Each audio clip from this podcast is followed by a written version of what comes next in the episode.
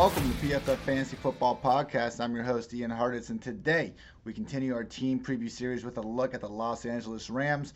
Week one right around the corner, but we will be finishing off all 32 of these teams. Make sure to go back and check out the other ones if you haven't already. I've been trying to keep these as evergreen as possible throughout the offseason. So without further ado, your 2020 Los Angeles Rams fantasy football team preview. Starts off with Jared Goff, and look, I think the exact you know type of things that the issues that you can pick up by watching any Rams game uh, are prevalent in Goff's, you know, uh, metrics from the 2019 season. So last year he was the number 10 QB in yards per attempt when kept clean, number 27 in uh, yards per attempt when he was under pressure. I mean, that is just the, he was the ninth most sensitive QB in the entire league in terms of you know difference in yards per attempt when they're kept clean versus under pressure. I mean, look, Goff was awesome in 2017, 2018. McVay was scheming the perfect play. He was getting to audible up until you know there's 15 seconds left on the play clock, and then Goff is on his own. But you know, continuously setting him up uh, in position to succeed. And that run game was just so so good, and the offensive line was great that he had all day to sit back there, you know, throw deep crossers and just really uh, make plays. And Goff has a great arm. There's no denying that. We've seen him reach great heights, but everything needs to be perfect. And, you know, when you look at the Rams offensive line, you know, they brought back 38 year old left tackle Andrew Whitworth. They didn't add anything to the unit. Their only addition to the offensive line all off season was, you know, a seventh round draft pick. So that's just not enough. And it's one of these situations where kind of reminds me of Aaron Rodgers. Like, yeah, we've seen a better version of Rodgers. We've seen a better version of Goff in the past, but you know, looking at what they did in the offseason, I just don't think that you know, like Van Jefferson is going to be the person that's going to help out uh, Goff. I mean, you look at Brand not having Brandin Cooks anymore. I mean, that's serious. That's that's a guy in Brandin Cooks that you know Brady, Brees, and Goff himself. They've all averaged more yards per attempt with Cooks on the field than without uh, throughout their career. So you know, the offensive line's bad. I even have a little more concern about if they're going to be able to you know keep teams respecting the deep ball. They already weren't really doing as much last year as it was, and now Cooks is gone. So it's a concern. There's a path to success. Again, Goff was that great in 2017, 2018, and even in the end of last season. I mean, he Goff was the fantasy QB five during weeks 13 through 17. A lot of that was mop up, but you know when you have an offense that is challenging, uh, you know throw the ball more than anyone else, you can see how Goff could still be a you know okay fantasy QB in 2020, even if his real life you know status continues to stay more around the league average range. So I've been more out on Goff than not throughout, you know, his his career. I think that's going to continue into 2020. Unfortunately, just don't think they added enough pieces around him to uh, warrant, you know, confidence in the bounce back. Moving on to running backs. So seems like it's going to be the Cam Akers show. Darrell Henderson with this uh, uh, hamstring injury doesn't look like he's going to be at 100% come week one. Rams are saying he should be ready, but I just kind of have my doubts with that. And, you know, the fact that he did miss this chunk of training camp time and seemingly, you know, pretty close competition, I think Akers is going to be the guy sooner rather than later. And, you know, we've seen Sean McVay, whether it's Gurley, CJ Anderson, even Malcolm Brown last year. I mean, when he picks an RB1, it's his guy. I know he said in, you know, these offseason meetings that, hey, he'd be fine with four RBs, uh, including, you know, Kelly, uh, John Kelly getting some run. I don't see it happening, guys. I mean, look, McVay has coached 52 games with the Rams, including the playoffs. His RB1 played at least 60% of the offensive snaps in 48 of those games. And I mean, even the four non qualified games, there was still a lead back with a snap rate of at least 50%. So it's a situation where if Cam Akers is that guy, he is going to get fed the ball. And look, the offensive line isn't isn't great, and we mentioned that before with Goff, but you know, volume and getting that much potential volume for a guy that's kind of going in that mid RB 20 range could be super valuable. And you, you watch Akers Florida State highlights, he is obviously not, you know, uh, it's not an unknown to him to run behind a really bad offensive line. I mean, last year PFF did have Florida State's offensive line graded as one of the worst units in the country. I mean, we have the Rams offensive line ranked as the 25th uh, ranked offensive line entering the 2020 season. So it's not looking like too much of a step up, but I think Akers has the chance to be a true three down guy in this backfield. I mean, Malcolm Brown they're talking about him, you know, still kind of being the early down veteran guy, but he was never the goal line back last year. I know he had a couple scores in week one, but even those situations were literally just uh, you know, him being in there to spell Gurley and the offense entered the red zone on that occasion. And, you know, he happened to still be in the game and got those touches. But, you know, true, true vultures around the league. I mean, it's Taysom Hill, Josh Allen, And that's honestly probably about it. I'd have to think a little more about every single situation, but you know, true goal line backs are really not all that prevalent throughout the league. Bye bye bye the Cam Akers show. Moving on to the wide receiver group. So I've been more out on Cooper Kupp than most throughout the industry. I just don't understand why he is consistently going ahead of Robert Woods in drafts. I know the ceiling. I mean, Cooper Kupp before the Rams uh, last season was the wide receiver two in fantasy, but guess what? He was way worse after the fact. He only played 28% of the offensive snaps in week 14 before finishing the season with back to back 61% snap rates. I mean, not good. He still had 18 targets in those three games, but like that's six targets per game. That's nothing compared to what we were seeing in the first half of the season. And we're not really getting a discount on the guy with that. And you look at someone like DeVante Parker, who kind of had the inverse splits, where Parker was really rough to start the year, and then to end the year, he was the wide receiver two.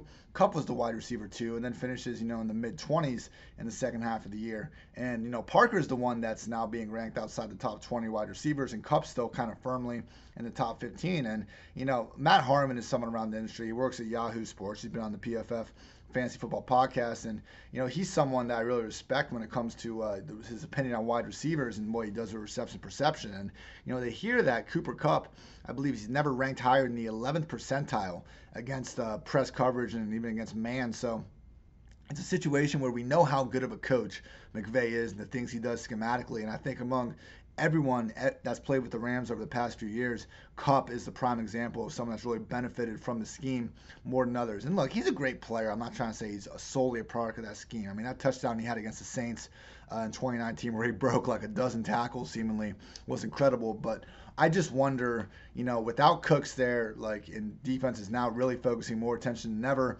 on Kupp. Can he still win? And with the target projections being close to Robert Woods, I I, I got to take Woods because Woods is giving you 17 to 18 rush attempts per season uh, in addition to the target looks, and Kupp is not getting those same sort of opportunities. So really, with wide receivers, it's only Tyreek Hill, Robert Woods, Curtis Samuel, maybe Laviska Shenault this year, and uh, oh, forget, uh, Deebo Samuel as well are the ones racking up rush attempts. Uh, my guy Cordarrelle Patterson will too, but you know he's he's, he's actually a running back. And then we got Tavon Austin uh, hitting the IR uh, from the 49ers. So those are really the only rushing wide receivers, and Woods is right there. He's just so steady. I mean, the only guys with more, only wide receivers with more games over the past two seasons with at least five plus catches and you know 50 receiving yards are DeAndre Hopkins, Julio Jones, Keenan Allen, and Michael Thomas. I mean, I know there's a kind of you know arbitrary uh, thresholds, but truly Woods is like that king of you have him in your fantasy lineup, and he's never going to tank a week. You're going to look there, you're going to get your solid floor every time, and the ceiling's perfectly good too. I mean, he's worked as the PPR wide receiver 11 and wide receiver 14 over the past two seasons. I've I've had a Woods as you know wide receiver one throughout the offseason. Kupp's closer to that wide receiver two borderline. I mean, since 2010, we have 4.3 teammates per season that you know finish as top 24 PPR wide receivers. I do think the Rams, you know, are perfectly capable of enabling one of those teams this year. I just kind of worry about their chances of you know enabling two top 12 wide receivers like uh, you know they were more capable of doing in past years. So Woods, you know, very high on Kupp, not so much. Josh Reynolds might have even lost his spot in three wide receiver sets to Van Jefferson. We'll see. Reynolds is a better kind of field stretcher, seemingly, than Jefferson, who projects actually more to kind of a Cooper Kupp esque role. But we'll see what happens there. I know some people in best ball, you know, were prioritizing Reynolds, but I think McVay is an example of a coach where he's going to do what his kind of personnel uh, will lead to and what will give the uh, team the best chance to succeed. I mean, I don't think we can just look at what Brandin Cooks did and the targets he got and immediately assume those are going to go to Reynolds or Jefferson. I think it's going to be a new look offense. And we saw that, you know, mentioning those splits before and after the bye. The big problem was that, you know, the Rams dropped from being the first most uh, uh, highest usage offense in three wide receiver sets pre bye, and they went to 12th post bye. So, you know, that's not good for your wide receiver three if Higbee and Everett to be out there more. So, Reynolds and, uh, um, Reynolds and Jefferson, not guys I'm looking to prioritize, even in you know best ball formats. But if you do want to you know fire up the old best ball, make sure you do it underdog fantasy. Code PFF cannot recommend enough getting Robert Woods you know in that round five range even sometimes as everyone's out there you know trying to take uh, david johnson or todd Gurley or one of these you know potentially washed up running backs you can just snag robert woods there lock that borderline wide receiver up er, er, early so code pff underdog fantasy now for the main event tyler Higbee. my goodness i mean the guy got a four-year $29 million contract extension last year and didn't even really make all that much sense. I mean, nothing against the guy's ability as you know a blocker, but Gerald Everett was just always kind of viewed as you know McVay's kind of new look Jordan Reed and the superior receiving option. And you know he Everett did have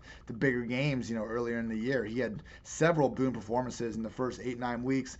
Then he got hurt, and even though he was active for a couple of those, those games down the stretch, wasn't playing any sort of snaps. And Higbee, my goodness, dude he finishes with seven catches, 107 yards, touchdown. Seven catches, 116 yards. 12 catches, 111 yards. Nine catches, 104 yards. Eight catches, 84 yards, and a tutty to end the season. 11.2 targets per game along the way. Just absolutely madness. I mean, truly the most dangerous splits in fantasy because before that he'd done almost nothing throughout his career in terms of just splash performances as a receiver. So with Higbee, it's one of those things where like yeah, I have him ranked as you know a top eight tight end as well, but I don't know if I've come away with him in almost any drafts because I'm not going to spend up you know and use a pre top ten round pick on the guy because who knows what we're getting. I think Everett is probably going to split snaps way more than he did last year uh, during that stretch with him and with you know. Kupp and Woods seemingly being the top two guys. I think you're expecting Higbee to be this, you know, super prolific number three option. I just don't think the Rams offense is probably going to be good enough in 2020 to enable more than one or two kind of high end fantasy assets. So I'm selling Higbee at that absurd cost. If you're in a super flex, or not if you're in a tight end premium league or two tight end league or anything like that, you know, take a long look at Gerald Everett towards the back because you know he is one of those underrated tight ends where one injury away from being kind of a weekly uh, fantasy tight end one option, and even if that doesn't happen, he's still capable of supplying some solid weeks. So Everett definitely the better value there. Moving on to the ranks, I have Jared Goff as my QB 17, one spot behind Aaron Rodgers, one spot ahead of Gardner Minshew. I understand. Like I'm, I'm probably a little lower on him than I should be. I, I wouldn't mind, you know, sliding him ahead of Daniel Jones, kind of looking at things again. But there's no rushing floor. I just worry with the offensive line not doing anything better. You know, maybe we just get some bad games where the Rams are, you know, playing from behind and Goff just has to throw. But I have a hard time seeing Goff just really taking that next step up into, you know, higher up in the kind of overall real life quarterback rankings and you know overcoming the adversity that I think is on his way. So Goff is not someone I've prioritized throughout the offseason. Cam Akers is my RB 26, one spot behind Kareem Hunt, one spot ahead of Antonio Gibson. This is after uh, this is being recorded after you know the news of Adrian Peterson being released. And yeah, Akers, I just think that he has that kind of sneaky chance to seize that big role. And I mean, honestly, Akers could be a few spots up. He is someone I would look to prioritize in that round. You know, maybe even round four, pro- especially round five. You see Cam Akers, that should be an auto draft. Uh, not someone I'm going to reach on. I mean, this is still a situation that could utilize multiple backs. Henderson is, is now for the whole season or anything like that. But Akers, you know, does have one of the softer spots up the depth chart. How fantasy friendly will that be behind that offensive line remains to be seen, but the touches should uh, be there sooner rather than later. Darrell Henderson is my RB 43, one spot behind Tarik Cohen, one spot ahead of Duke Johnson. You know, Tarik and I got James White just ahead of him. I think their standalone value is going to be high enough to you know, overcome anything Henderson's going to do. Whereas, you know, he does have a better chance, I think, than like a Duke Johnson, Boston Scott, even a Zach Moss. So eventually, uh, maybe getting that three down roll. But again, I do think Akers is the favorite. It is in Henderson's potential range of outcomes, though. Robert Woods, my wide receiver 11, one spot behind Chris Godwin, one spot ahead of Calvin Ridley. Look, he's been the wide receiver 11 and wide receiver 14. There's no Cooks there. I think Woods is you know more equipped to deal with that loss better than Kupp. And you know, don't sleep on those rushing attempts. I mean, Woods is just one of these guys that he keeps getting top 10, top 15 wide receiver volume, and that's why he's putting up top 10, top 15 wide receiver seasons. So don't expect that to change. Uh, Cooper Kupp, wide receiver 24, one spot behind DK Metcalf, one spot ahead of Tyler Lockett. I mean, you know, Lockett versus Kupp's a fair uh, conversation. I, I, I, don't know exactly why I decided to split up those Seahawks receivers uh, with Kupp in the middle like that, but I would prioritize, you know, Metcalf. I think his uh, just potential ceiling for double-digit scores is higher than Kupp, and you know, maybe McVay gets back to just absolutely crushing it. But you also have to wonder at some point, like how much has the league figured him out, and maybe Cooper Kupp along with that. So a little bit concerning there. Uh, tight end Tyler Higbee is my tight end six, one spot behind Evan Engram, one spot ahead of Rob Gronkowski. As I've been preaching on this, you know, I'm getting Kittle, Kelsey, Andrews, one of them. If I don't, I am wading well into double digit rounds, targeting guys like Chris Herndon, Jonnu Smith, Blake Jarwin before I'm, you know, even going to think about reaching on someone like Tyler Higbee. So moving on to the win total. You know, in the NFC West, we're seeing the clear favorite, the San Francisco 49ers at 10.5 wins. And then we have the Cardinals at 7.5, the Rams at 9. And uh, yeah, I just think that 9 is far, far, far too high, everyone. I mean, that offensive line, the defense should still be fine. I mean, Aaron Donald, I think it's hard to have a bad defense when you have Aaron Donald out there. And Jalen Ramsey, uh, you know, I, I, would put him and Marshon Lattimore, I think, as the favorites around the league. Where like once Gilmore is done being the league's single best cornerback, I think Jalen Ramsey or Marshon Lattimore will eventually rise up to that spot. So you know, can they be better than the Cardinals? Probably, but you also got the Seahawks there at nine wins as well. I think the Seahawks are a more complete team with a better QB under center than uh than the Rams. So I'm, it's confusing to even see their win totals in the same spot. Think the Rams should pretty clearly be the number three team in this division. And for that reason, I'm pretty confidently going under nine wins for Los Angeles Rams. So that's going to do it, everyone. Thank you for listening. I'm Ian Hartitz. This has been the PFF Fantasy Football Podcast. And take care until next time.